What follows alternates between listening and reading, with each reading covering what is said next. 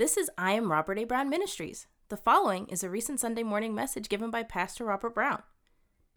Hallelujah. Luke 4 and 1. I'm reading from the Amplified Version. Let me set this up for you. Hallelujah. Uh, Jesus had just been baptized in the River Jordan. Now, scholars believe there's a lot of reasons for this. Amen. Hallelujah. One, amen. Uh, he was being baptized or ceremony, ceremonially cleansed before his public ministry. Hallelujah. As a high priest, amen, or as a, as a rabbi. Hallelujah. Glory to God. I uh, also, amen. Obviously, he was being announced to the world as this is my beloved son in whom I'm well pleased. Amen. And baptism is a symbol of death and resurrection. Amen. Hallelujah. Dying to one life and you're rising to the next. Amen. Now, obviously, Jesus being sinless, amen, did not need to be baptized, amen, but for ceremonial reasons, as for announcement reasons to the world of who he was, amen, he chose to be baptized. And now, after he was baptized, hallelujah, we come to our account in Luke 4 and 1. Amen? amen? So here we go. I'm reading from the Amplified Version, as I said before. Amen.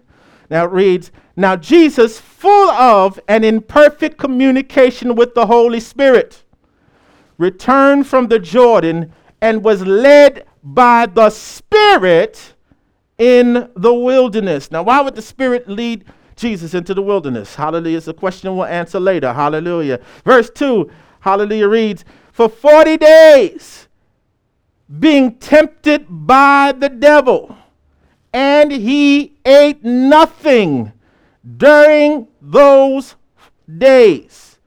And when they ended, he was hungry. His, his human nature was hungry. Amen. His body was hungry. Hallelujah. I know I've been very hungry after 40 day fast. Hallelujah. Glory to God.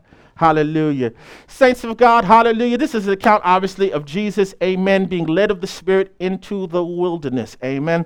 Glory to God. To be tempted or tested, to be quite honest, because Jesus can't be tempted. He has no sin nature in him like we do. Amen. So he's not drawn by sin. So he's being tested by the devil. Amen. For 40 days. Hallelujah. Glory to God. But, Brother Pastor, what does all this have to do with us? Amen. Hallelujah. What I'm about to share with you today, amen, will rock you to your Christian foundation. Every teaching that you've heard, every church experience that you've had, amen, hallelujah, will be challenged today, hallelujah, about what I'm about to share. I have not come up with this on my own, but I heard the Lord speak this to me over and over again. Hallelujah. In my head. Amen. And He wanted me to share it with you. I'm not bringing these, this to you out of my own accord. This is what the Lord wants you to hear today. Hallelujah. I'm not sharing this today to be controversial, amen, or to upset anybody. Hallelujah. Glory to God. But I'm sharing with thus saith the Lord to me and I'm sharing as my responsibility as the pastor, amen, hallelujah, and as a minister to share it with you, amen. So, next slide, please. So, our message today is what did Jesus accomplish for us when he fasted for 40 days in the wilderness? What did Jesus accomplish for us when he fasted for 40 days in the wilderness? This is the question God kept asking me. What did Jesus, why, why did he fast for 40 days? And I honestly couldn't answer God. So I was trying to think in my head, what did he, you know, why did he do it? Hallelujah. I knew he was sinless. Amen. Hallelujah. So why, why did he need to do it? I, I, I couldn't come up with anything, and God finally revealed it to me. Amen. In my time in prayer. And I'm going to share that with you today. Amen. So this is a fresh revelation. Amen. I have not heard anybody else preach this. Amen. Hallelujah. Glory to God. But it is based on scripture. Amen. Hallelujah. So let's pray. Amen. We want God's presence to really, hallelujah, reverberate in this message. He's the preacher and the teacher. Amen. Father God, we come before you in the matchless name of Jesus. We thank you and praise you, Lord God. Hallelujah, for the opportunity to hear a word from you, Lord God. Father God, this task that you've given me is far, far, far too great for me, Lord God, to deliver. You are the preacher, you are the teacher. Preach today, teach today like never before. Unveil your truth to us today. Have your way like never before. Bless your people in Jesus' name. Somebody say amen. amen. Hallelujah. Glory to God. We all know the scripture that uh, God is the same today, yesterday, and forevermore. Amen. No, God does not change. But the Bible is a progressive revelation. In other words, God reveals another aspect about himself through the Bible narrative or the Bible story slowly over thousands of years. From Genesis, amen, all the way through the New Testament time, amen, hallelujah. God slowly unveils who he is. It's not that he changed, he just, hallelujah, gave us as much as we could handle a little bit at a time. For example, amen, when you're teaching somebody a new uh, subject or idea or concept, like when we're teaching kindergarteners, we don't tell them, hallelujah, all the difficult stuff first. We slowly unveil, hallelujah, the truth of a concept or an idea over time. Amen. Hallelujah. They learn their, their letters slowly. They learn, hallelujah, how to count slowly. Amen. They learn their colors slowly. And in the same way God dealt with you and I, He dealt with us through the Bible. He progressively shared with us more about Himself over time. Paul often talked about a mystery. Amen. Hallelujah. The mystery was that hallelujah, the Israelites and the Jews, uh, the Israelites and the Gentiles were, would be one day one in the church. That was a mystery. That's not something that was revealed in the Old Testament.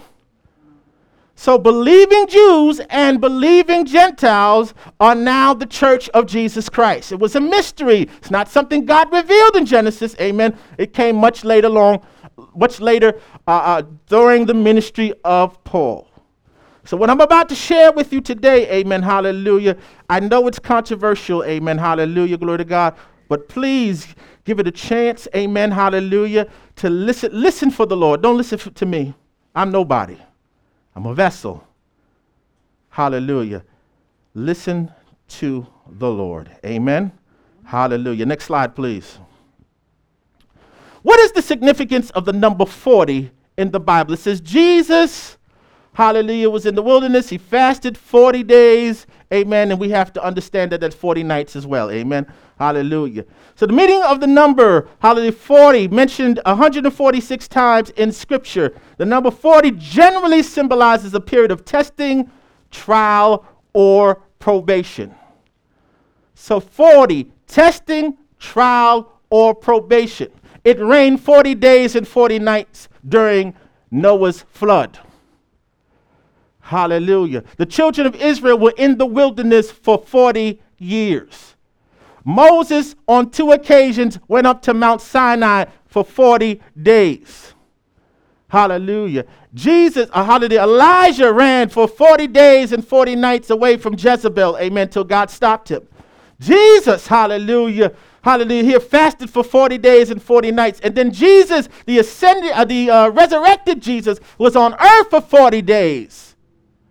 40 has significance in the Bible.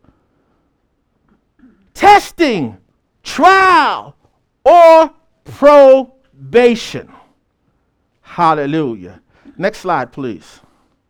Let's look at the word led. It says the Spirit led. This word led in the Greek, we're reading from the New Testament. How it is written in Greek is a word called ago, A G O. It means to lead, to bring, carry, guide, or impel.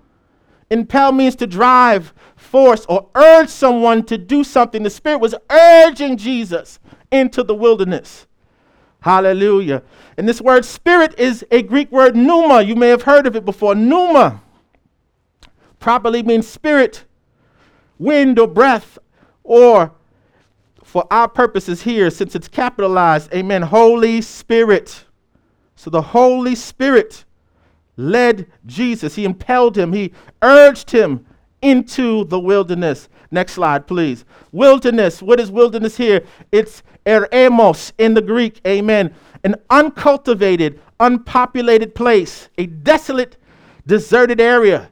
Figuratively, it's barren, solitary place that also provides needed quiet from disturbance. In the strict sense, it expresses a lack of population, not merely sparse vegeta- vegetation. Amen. So there's sparse vegetation. There's not a, a, total lack of it, but there's just a little. Amen.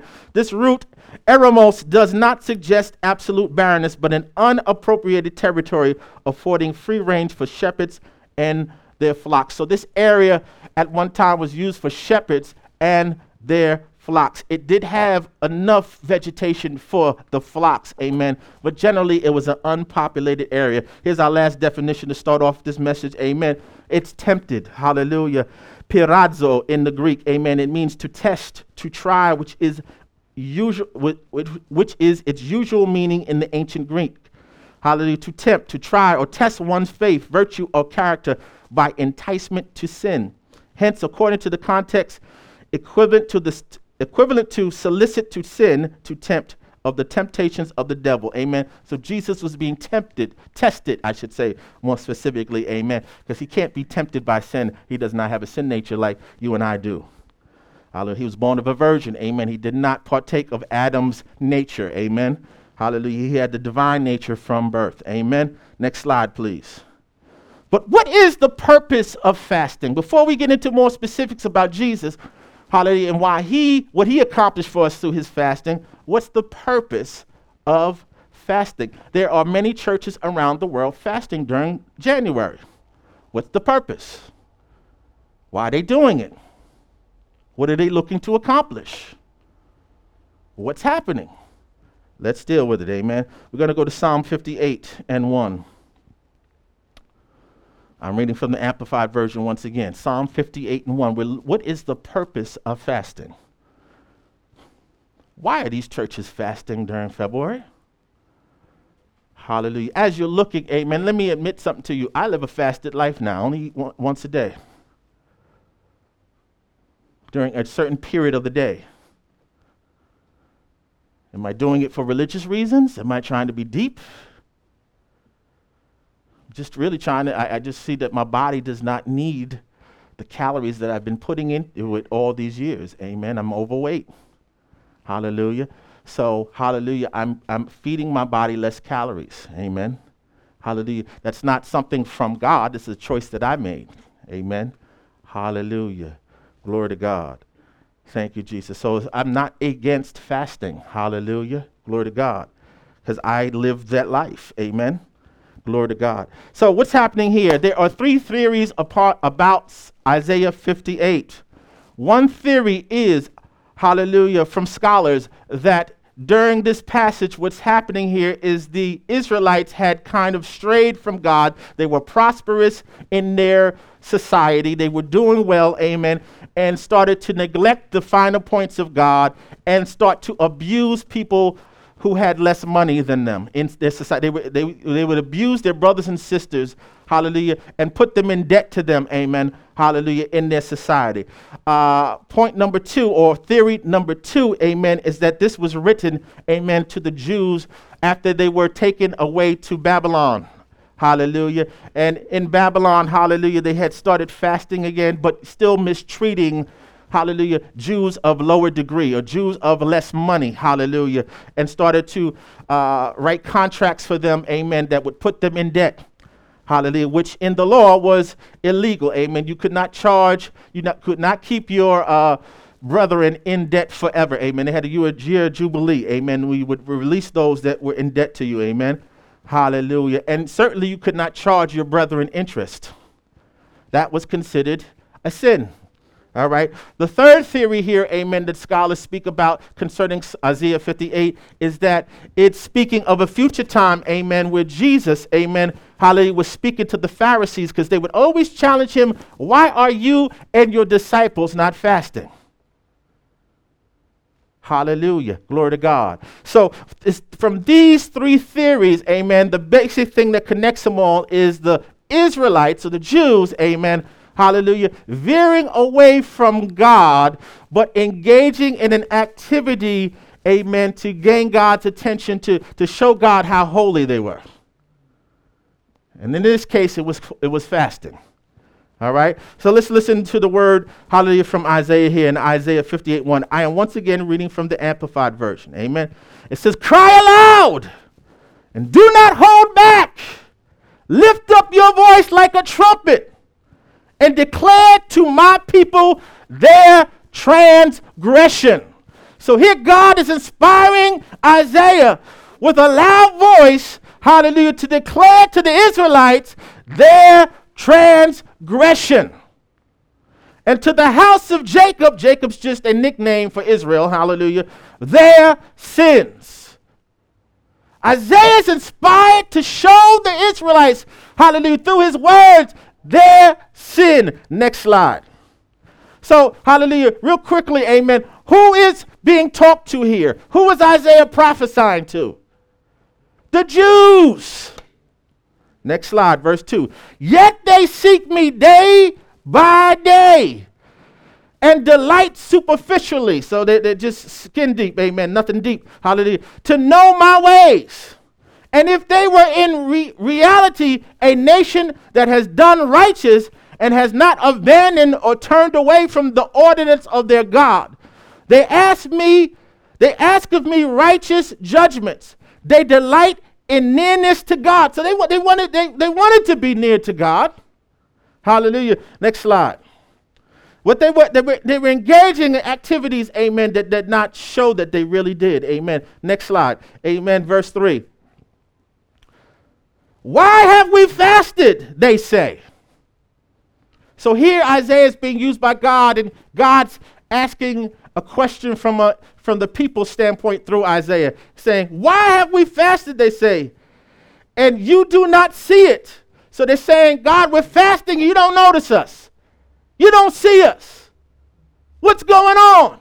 We're doing it for you.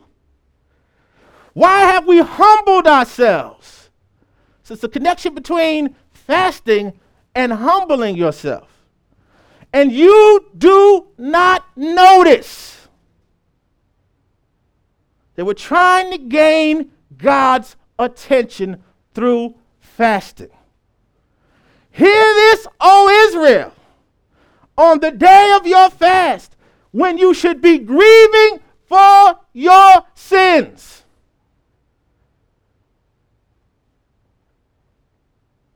There's a connection between fasting and grieving for your sins.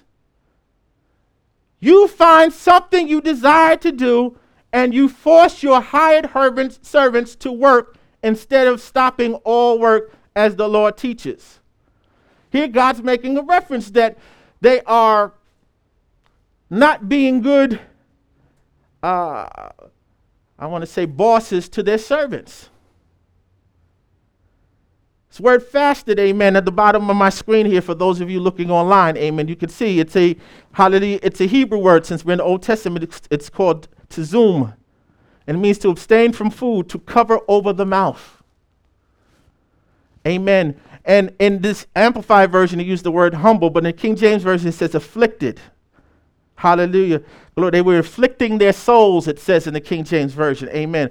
It's a uh, Hebrew word as well. It is anah to be bowed down, to obey self, to chasten self, to deal hardly with, humble self, submit self. Amen. Hallelujah. So when they're fasting, they're punishing themselves. There's a connection between fasting and punishing yourself. How are you punishing yourself? You're not eating any food. It's a punishment of self. It is a grieving for your sins. Next slide, please. Verse 4 The facts are that you fast only for strife and brawling or fighting to strike with the fist of wickedness. You do not fast as you do today to make your voice heard on high. In other words, God's calling them for their phoniness. Strife, amen, is angry or bitter disagreements over fundamental, uh, uh, fundamental issues. Amen. Hallelujah. You, you, you're doing it, amen, to prove yourself holy in front of other people. Hallelujah. Glory to God. Next verse, next slide. Is a fast such as this what I have chosen? Now God's asking a question through Isaiah. A day for a man to humble himself with sorrow in his soul? Is it only to bow down his head like a reed and to make sackcloth and ashes as a bed, pretending to have a repentant heart? So they were engaging in fasting where they were pretending to have a repentant heart. Do you call this a fast and a day pleasing to the Lord? Let me stop here for a second. I can't speak for any of you. I can only speak from my own experiences. Amen. For years, as a Christian, I have fasted every January. Amen. On occasions when it wasn't January, I have done 40 day fast. And my mindset was I want to get closer to God. I want to punish myself for my sins. I want to show God, hallelujah, that I'm really real for Him. And there were other times when I wanted to hold God hostage because I wanted what I wanted. I'm going to fast till you bless me the way I want to be blessed. And what I was doing, I can't speak for anybody else, was the same thing these Israelites were doing. I was into a transactional Christianity where I felt like if I'd fast, God has to do this. My God. Hallelujah. Next slide, please. Rather, is this not the fast which I choose? So now God's telling them the type of fast. Hallelujah. So uh, he, he rather them do this, if anything, to undo the bonds of wickedness. Now, this is not what you think. The bonds of wickedness are literal bonds. He's talking about free those people that you have made servants underneath you. This is not anything spiritual. This is a literal thing. Hallelujah. Undo the bonds of wickedness. Now, we have fasted thinking, I'm going to fast and undo the bonds of wickedness inside of me. Now, this is literal. He's speaking to them to free those people that you've held captive. To tear pieces, to tear to tear to pieces the ropes of the yoke. The yoke here are contracts that people had signed to be servants underneath these Israelites. We have to read the Bible, amen, with the understanding of the Middle Eastern history of the Israelites. Now, I know me with my mind, my Westerners mind, my American mind, amen. If I read those two things to undo the bonds of wickedness, I'm thinking to free me from bondage. I'm also looking, amen, to tear to pieces the ropes of yoke, hallelujah, to free me from the yoke of the devil. No, these are talking about literal things that these Israelites were doing to less fortunate Israelites that served them. To let the oppressed go free and break apart every enslaving yoke. He said, This is the fast I'm calling for. Set those people you taking advantage of free. Ver- next slide, next verse, verse 7. Is it not to divide your bread with the hungry. So feed these people that you're freeing. And bring the homeless poor into the house. Hallelujah. Give these people a place to live that you've taken advantage of. When you see the naked, that you cover him, clothe them, and not to hide yourself from the needs of your own flesh and blood. These people were Israelites like them. It's just that you had the religious leaders, the rich, amen, who were taking advantage of the poor.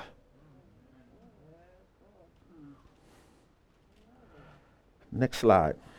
Verse 8. Then your light will break out like the dawn. Then you let your light so shine before men. When you do things that are in line with what my wishes are for you, and your healing, restoration, and new life, you'll be living new now that you're treating your brethren well will quickly spring forth. Your righteousness will go before you. Amen. Hallelujah. In other words, you do now you're doing righteous things by treating your brethren right.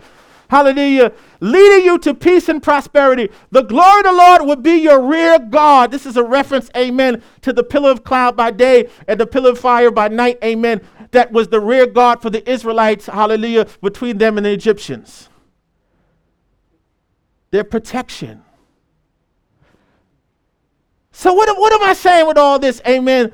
God was rebuking whether it was the Israelites, amen, hallelujah, before they were carried off to Babylon, the, uh, the Jews more specifically, hallelujah, or a reference to when they were in Babylon and mistreating those that were less fortunate, amen, or the Pharisees of Jesus' day, amen. What God is using Isaiah here today to do is to rebuke, hallelujah, the, those Israelites, amen, that were mistreating your brethren, but thinking that fasting could make up for it.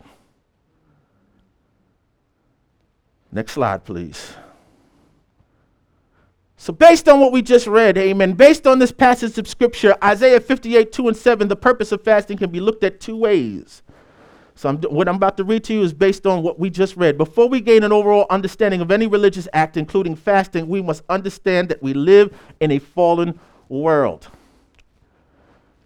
There was no fasting in the Garden of Eden. God made a garden full of beautiful food on trees man chose to eat the tree he was prohibited from or disobey God, hallelujah, and then things, and then God expelled them from the garden, essentially causing them to fast. Fasting came after the fall, is what I'm telling you. It's a result of the fall. What did Jesus call himself? I am the bread of life which denotes eating or taking in or receiving. Hallelujah. Man fell because he ate the wrong thing. God set the bread that we might eat again from the tree of life. Hallelujah. Being Jesus Christ. Hallelujah. Glory to God. Before Christ finished work at the cross, it was necessary for certain religious acts to be done in attempt to gain God's approval. Before Christ, it was necessary to engage in certain religious acts, hallelujah, in an attempt to gain God's approval. Saints, I can only speak for me. There were many years, even after being ordained, I was attempting to gain God's approval through my January fast or through my random fast throughout the year. I was trying to get God's approval, attention, and trying to make Him do what I wanted. God, I want this house. I'm going to fast for three days. Hallelujah. Glory to God. With that said, let's take a look at the two points of view on fasting. Amen. Next slide, please. Hallelujah. Point number one to seek God, to know His ways, to delight in nearness to Him, to gain God's attention, to humble yourself, to grieve for your sins, to punish yourself before God. All that's based on Isaiah 58, 2 through 3. This is not something I made up, this is in the scriptures. All this has been drawn from scripture, Isaiah 58, 2 and 3. All everything that God said through Isaiah. Amen. Point number two, amen. Hallelujah. To do the right thing by those we have mistreated to use the money and or food we would have spent or eaten and feed the poor with it, to clothe those in need and to be material blessing to the needs of those in your family or those that you're related to. All right? This is based on Isaiah 58, 5 through 7. Amen. Hallelujah. So let me read that again for you. Amen. So, based on Isaiah 58, 2 and 3, it's to seek God, to know his ways, to delight in nearness to him, to gain God's attention, to humble yourself, to grieve for your sins, to punish yourself before God. I can relate to everything in number one. I've done everything in number one. I've done it all for years. Number two, to do the right thing by those who have who have mistreated you. I've not done that, amen, with fasting. To use the money and or food we would have spent eating and feed the poor with it. I've not done that, hallelujah. To clothe those in need and to be material blessing to the needs of those in your family or related to you. I've not done that. I've done those things, but not based on fasting. Hallelujah. Glory to God. Next slide, please. We saints, we need to know that Jesus was afflicted for our souls. Amen. One of the reasons for fasting, amen, was to afflict your soul, to punish yourself. Hallelujah. But Jesus was afflicted for our souls. Amen. Next slide.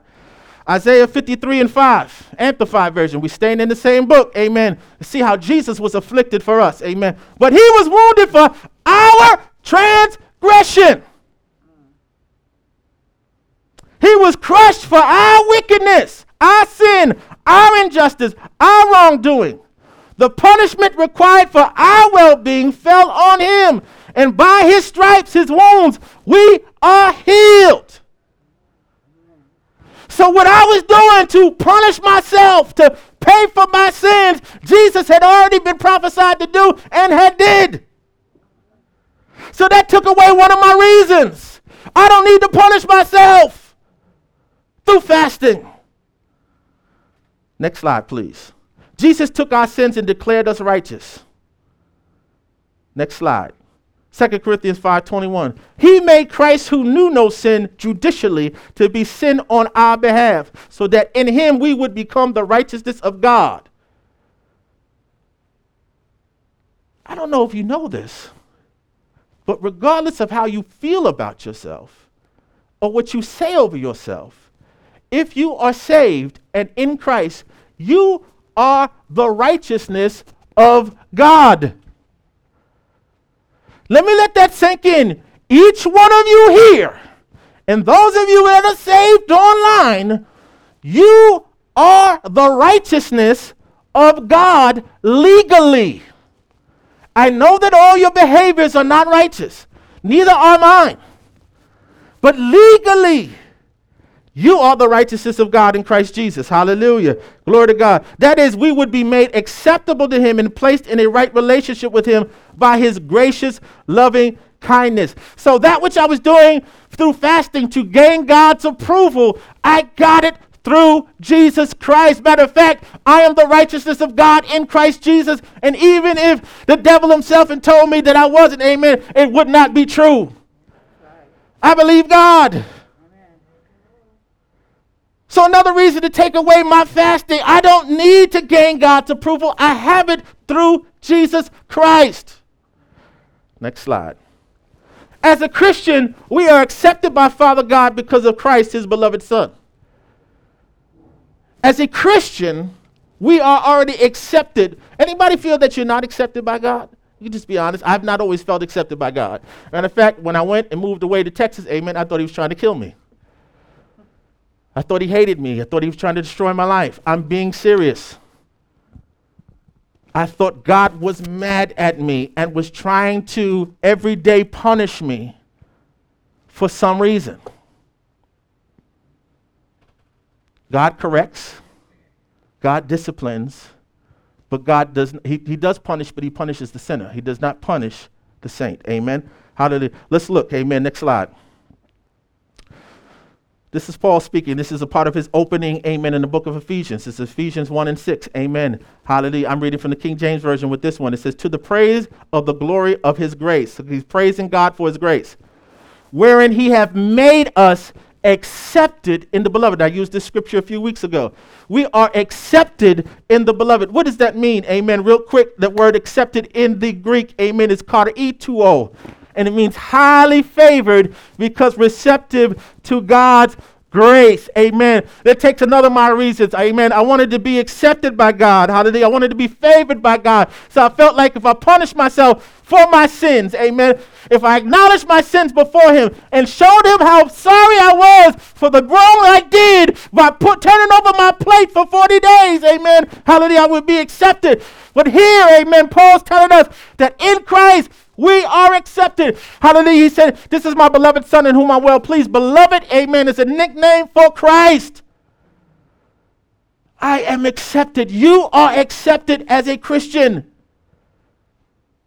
You don't need to gain God's acceptance. You have it. How much does God love you? He sent his son to die in your place. That's a lot of love. That wasn't a light thing. We didn't deserve it, but he sent his son to die for us. That's the greatest, greatest, greater love had no man than this, than he laid down his life for his friends. Christ Jesus lied, laid down his life for you and I.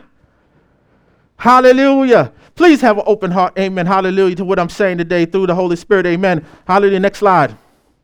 God, because of Christ, does not remember our sins. So, why did I need to turn over my plate to remind God of all I did and to, to, to really pour out God, I'm a sinner, I'm no good, I'm this, I'm that. Next slide. Hebrews 8 and 12. This is the, the clause of the New Testament. This is the theme of the New Testament. For I will be merciful to their unrighteousness. God wants to be merciful to our unrighteous acts and state of being. And their sins, we know what sins are falling short of the mark, not doing the right thing and iniquities. Iniquities are willful decisions that we knew were wrong, yet we did them anyway. He said, I won't remember your unrighteousness. I won't remember you falling short of the mark. I won't remember the times that you willfully chose to disobey me when you knew better. I will remember them no more.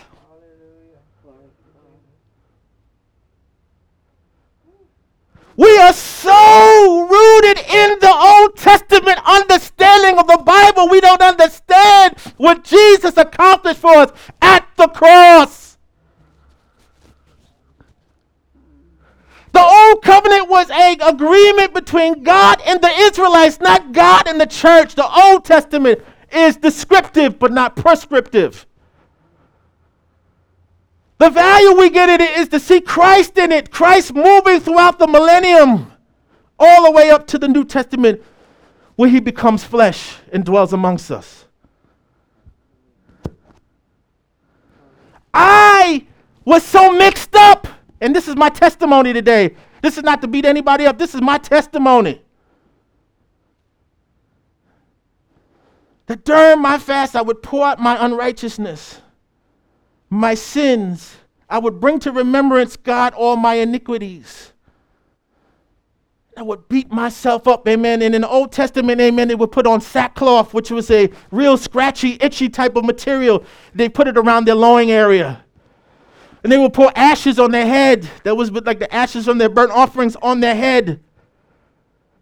To show God how sorry I am. But God doesn't remember that stuff unless we remind Him. Next slide, please. The Spirit of Christ lives inside every true Christian. If you are a Christian, I'm not talking about the baptism of the Holy Spirit, that's a different teaching. The Spirit of Christ lives in each one of us. It lives in you. If you are a true Christian, the Spirit of Christ lives in you. Why is this important? Next slide, Romans 8 and 9. Do you have that? Amen. Hallelujah.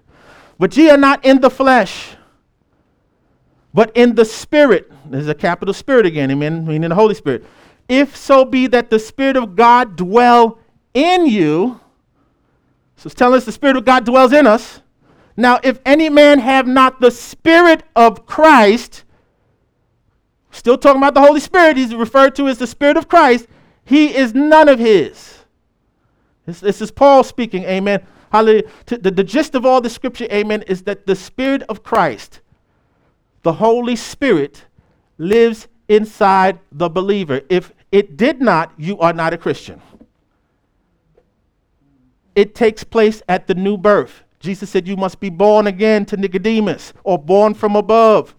Hallelujah. Nicodemus was looking at it through the flesh. How can I be born again? He's speaking of his spirit. Amen. Hallelujah. Where the spirit of God dwells inside of you. Amen. It takes resident in your human spirit, and your human spirit becomes alive again.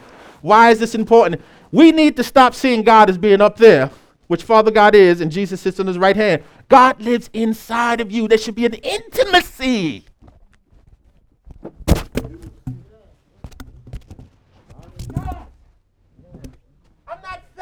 Amen. Excuse me, saints. I got excited. Hallelujah. To get a closeness to God, He lives inside of me. I'm a new creature. Old things are passed away. Old covenant passed away. Behold, all things become new.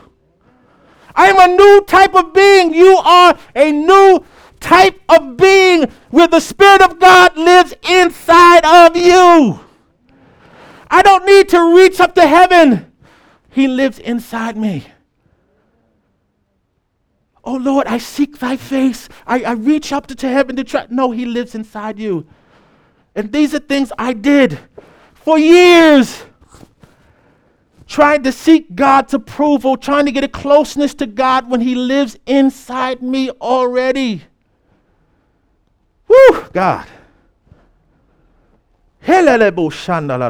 Next slide. Hallelujah.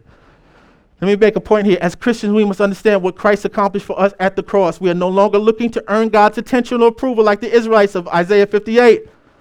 We're not looking to gain his approval. We already have it. Christ suffered and died to take upon himself the punishment for our sins and offered us salvation approval if we embrace his sacrifice as sufficient. Do you believe that his sacrifice was sufficient at the cross? Either you do or you don't. Payment to God for our sins. When I'm beat it, when I used to beat myself up to punish myself for my sins, I didn't see it as sufficient. I was still saved, I was still going to heaven, but my mindset was that it was not sufficient. Next slide. Why did the sinless Christ fast for 40 days? Now we're going to get to the crux of why we're here. Why did the sinless Christ fast for 40 days? And what did he accomplish for you and for I? My God.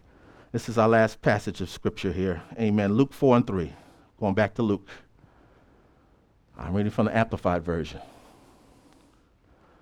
Hallelujah. Pastor, you getting on my nerves. Okay. You speaking the heresy. Okay. I'm trying to show you Jesus Christ and what he accomplished for us. We have long standing traditions and we don't know why we're doing it or we're doing it for the wrong reasons. Let me speak for myself. This, what I, this is my experience, this is my testimony. This is what I've been through. This is the, th- the decisions I've made. These are the choices I've done. These are the things I've engaged in. And God, in leading me to a better understanding, has opened up these scriptures to me.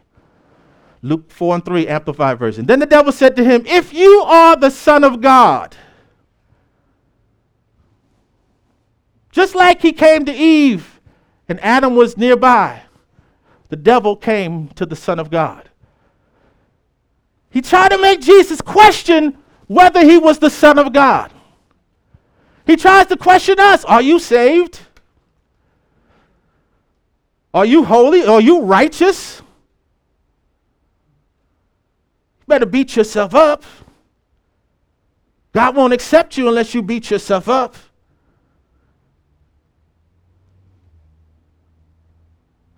So here's point number one. Why did he go to the wilderness? To be tested of the devil. Or the devil wanted to question him, was he the son of God? Hallelujah.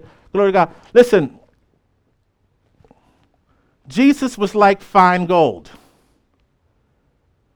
And gold goes through a refining process. But it proves itself gold on the other side of the refining process. Amen. How he had to show himself before the devil in the world that he was the true Christ. He says, Command this stone to turn into bread. He knew he had to be hungry, so he started messing with his flesh. And Jesus, all he had to do was speak the word, and they would have literally turned to bread. I think this is a reference to the Garden of Eden as well. Why, why would he say bread? Because the devil knew that bread was on the tree of life. That's between you and God. That's between you and your studies. Whatever you believe the tree of life had on it, amen. That's between y'all. Hallelujah. In my studies, this is what I found it to be. Hallelujah. I won't make a big point about that. Amen. Next slide. Hallelujah. To God. Luke 4 4, Amplified Version. Jesus replied to him, It is written and forever remains written, man shall not live by bread alone. Hallelujah. Jesus is quoting from Deuteronomy 8 and 3 here. Amen. From the commentary John Gill, hallelujah uh, it talks about the bread here, but either of the word of God's power by which he upholds and sustains all things in being, which he has created, and with which he could, if he would, support the bodies of men without the use of any sort of food, as the bodies of Moses and Elijah, and now the body of Christ were for many days, and as the bodies of the saints will be after the resurrection to all eternity. Amen. In other words, what John Gill is saying here, amen, hallelujah, he's not, he says, man should not live by bread alone. He'll eventually go on to say, but by every word of, uh, in another scripture, I think in Matthew, he says, but uh, by the word of God. He's saying that the word of God, what Jesus is really saying here is at the word of God, we will, I am sustained. In our resurrected bodies, we won't be surviving because we eat food. It will be surviving because God just wants it to be that way. We will eat. You saw how Jesus ate, amen, fish with his disciples after he re- was resurrected. What he didn't need to eat. Amen. It will be for enjoyment. It will not be for sustaining life. God's word will sustain us. Hallelujah. His literal word, his rhema word will sustain us. That's what John Gill is saying here. And that's what Jesus was saying. Amen.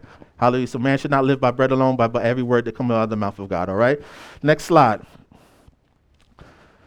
And this is, let me go back real quick. Hallelujah. This is how Adam should have responded to the devil. He should have jumped in there with the conversation between Eve and the devil, amen, and told him what God told him.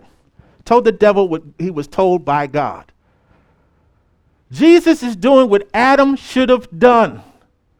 He's overturning what the failure of Adam. All right, on to slide number, hallelujah, Luke 4 and 5.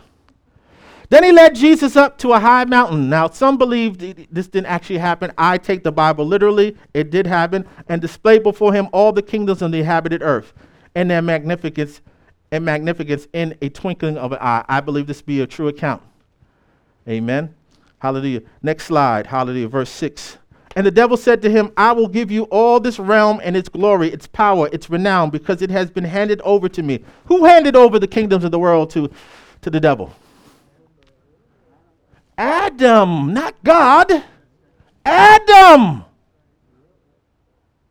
Jesus was here overturning what Adam had failed at. Because it has been handed over to me, and I will give it to whom, whomever I wish. It's trying to seduce Christ here. It's like, listen, buddy, I'm God. You can't give me what I made. Next slide. Verse 7 Therefore, if you worship before me, this is what he looks for. True angels don't look for worship. We see that in the book of Revelation when John tried to worship that angel. He said, No, I'm a servant like you. But the fallen angel, like Satan, amen, hallelujah, is looking for worship. He wants to be God. He's, try- he's trying to get God to worship him. Jesus being God.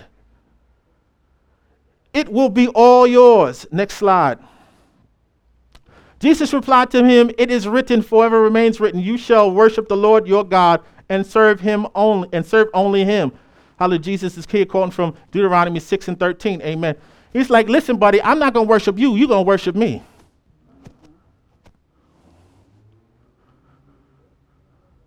Hallelujah. Next slide.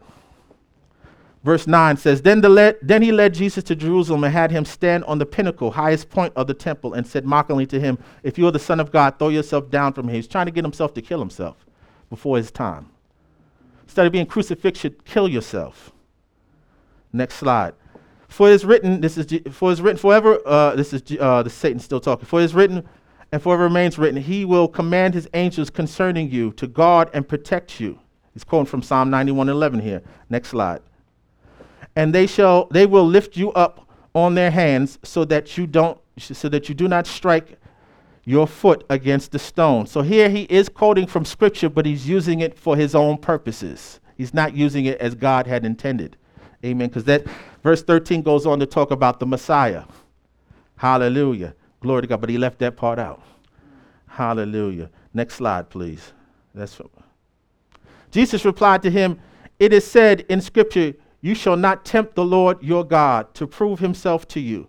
Jesus is quoting here from Deuteronomy 6 16. Amen. In other words, he, he knew he was God. Don't tempt me. I can't be tempted.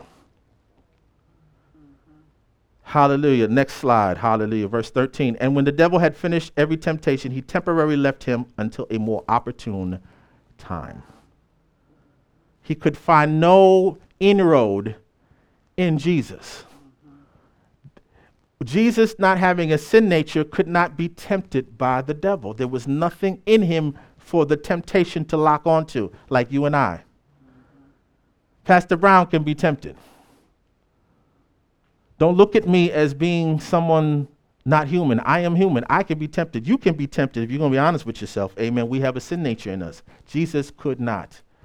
That's why he was the second Adam. Amen. To start this thing over again.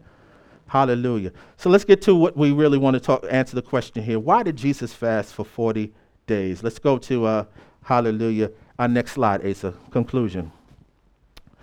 Jesus, being the God man, the second Adam, entered the wilderness, the antithesis of the Garden of Eden. The Garden of Eden was lush, had a lot of trees, a lot of food. The wilderness was barren, had sparse vegetation had his soul afflicted. He fasted, humbled himself, overcame the testing of Satan. Satan couldn't find any inroads in him. Proceeded from the experience to public ministry. Let me say this to the preachers, amen, especially online, amen, hallelujah. You must go through a testing before you're ready for public ministry. Well, God knows my heart. Yeah, He does know your heart. That's why He's sending you through testing. Heart's desperately wicked. Who could know it? You may not know your own heart, what's inside. Hallelujah. You must go through testing. God must allow you to go through and be refined. You are gold, but you must be refined to be ready for public ministry. Because when that pretty girl or the pretty guy comes, amen, what you to do? When that money is there, amen, that you got to be responsible before and you're over the, the church's funds, amen, hallelujah, and you coming up short, amen, paying your bills, what are you going to do? Oh, I'm just going to borrow it a little bit and then I'll put it back when I have it. No, no, no, no, no. It's not your money. When people are treating you like you're better than them because you're a preacher, amen, will you walk in that pride and have them worship you? Or will you let them know that you're just a servant and you're there to serve? So, we as preachers and even as Christians, you will be refined through testing. Let me get back here. What this passage of scripture tells us is that Jesus overturned the failure of Adam in the garden, suffered testing on mankind's behalf, and proved himself the true Messiah, Christ Savior, that now represents mankind on the right hand of Father God. He fasted for you and I to overturn the failure of Adam in a wilderness as opposed to the garden. The wilderness is a result of the fall. What I'm about to say is purely speculative, amen, and you can research yourself, amen. But I believe he was in the exact location of the Garden of Eden. But now it's a sparse wilderness instead of a lush garden. Now it was uninhabited instead of the temple of God. Well, now it was that he was there. God was there, re-inhabiting the garden. In conclusion, Jesus fasted, was afflicted, so that, and 40 days means testing. Testing, are you the Son of God? So that we would not have to after the same manner. Fasting or afflicting our soul, putting ashes on our heads and sackcloth on our bodies will not gain us Father God's attention or approval. Father God is well pleased with his beloved Son, as well as with those that have accepted and are legally in his Son, Jesus Christ. As Christians, we are not required to fast. Uh oh, send the darts my way. I'll put up the shield of faith. We're not required to punish ourselves for our sins, to remind ourselves about our sins, to beat ourselves up by denying ourselves food for our sins. We are to gain God's attention, to gain God's approval. That was accomplished by Christ at the cross. And here in the wilderness, God, uh, uh God in Christ overturned the sins of Adam. Fasting is a reality in a fallen world with fallen people. We are no longer fallen. We are in the world, but we're not of the world. But here's the caveat, because some of y'all are mad at me. But if we choose to, so I don't care whether you do or don't. I've shared with you that I live a fasted life. So it may come off hypocritical. It's just what I choose to do. I don't have to do it to gain God's approval. Let it be to spend uninterrupted time with God, share food with the less fortunate. So take the, the, food that you would have eaten on your own, give it to somebody else that's less fortunate, and to be generous to others that we don't know, that don't know the blessings of being a follower of Jesus Christ. So, Brother Pastor, why aren't we fasted in January like every other church? Amen. Our reasons for my reasons for fasting in the past don't exist with my understanding of what Jesus accomplished for me at the cross. If you choose to fast, okay, nothing wrong with it. As long as you have the right perspective, don't do it to gain God's approval. Do it because you want uninterrupted time with Him. You don't want to be uh, distracted by eating. Do it, hallelujah, because you just enjoy it. You just enjoy, hallelujah, just time with the Lord. But don't do it thinking you're gaining God's approval. Because we got that through Christ. Every church thinks they're going to come out the fast, we're going to be more spiritual after we come out. What does a immaterial God care about you not eating physical food? God is a spirit. What does he care? Why did he care in the Old Testament? Because he wanted people to acknowledge their sin. And they acknowledged it, amen, through turning over their plate. My God. Hallelujah. Let me leave you with the scripture and I'm done. And you, are going to make of this scripture whatever you want to make. Mark 2 19. You can turn there, you can listen. Pharisees were asking him, Why don't you and your disciples fast? And Jesus said unto them, can the children of the bride chamber fast while the bridegroom is with them? As long as they have the bridegroom with them, they cannot fast. Where does Jesus live right now? Inside of us by way of the Holy Spirit. If you think he's far from you, yeah, I would fast. Listen, as adults, you can do what you want to do. I'm not, I'm not your judge. I don't have a heaven and hell to put anybody in. I really don't care what you do with your personal time because it's your personal time. It's none of my business. But what I am showing us here today by way of the Holy Spirit is what Jesus accomplished for us. And we don't need to accomplish it for ourselves through fasting. You want to fast? Go on ahead. I am, but for different reasons with a different perspective, with a different understanding. Hallelujah. I feel better. I feel good. I feel healthy. Have the occasional headache. Tells me I need to drink more water. Hallelujah. Glory to God. But I'm not doing it to gain God's approval. I'm not doing it for, to, to manipulate God like I used to. I'm not doing it to become more spiritual. I and you are in Christ. We are accepted in the beloved. We are highly favored in the beloved. I don't need to do anything to be highly favored. Jesus did it for me. Jesus did it for you. So, there's Pastor Brown with that fasting thing again. Listen, do what you want to do. I respect you all. God bless you. God loves you. You, you guys online, I love you. God bless you. Hallelujah. My encouragement to you is to know that you're accepted, you're loved. How do you know you love? Jesus died for you. That was the greatest act of love mankind has ever known. Hallelujah. Glory to God. Hallelujah. What did he accomplish for us? Amen. He overturned what Adam failed to do in the garden.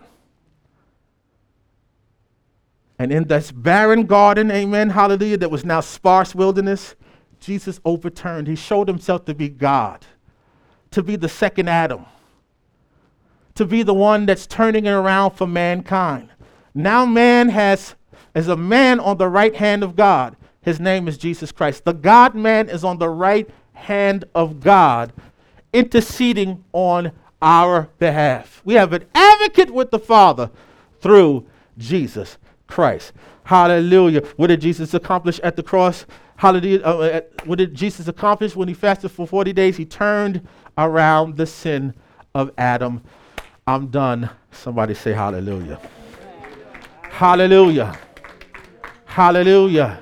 I really mean it, y'all. Do what you, if, if that's what you enjoy doing, keep doing it. Keep doing it.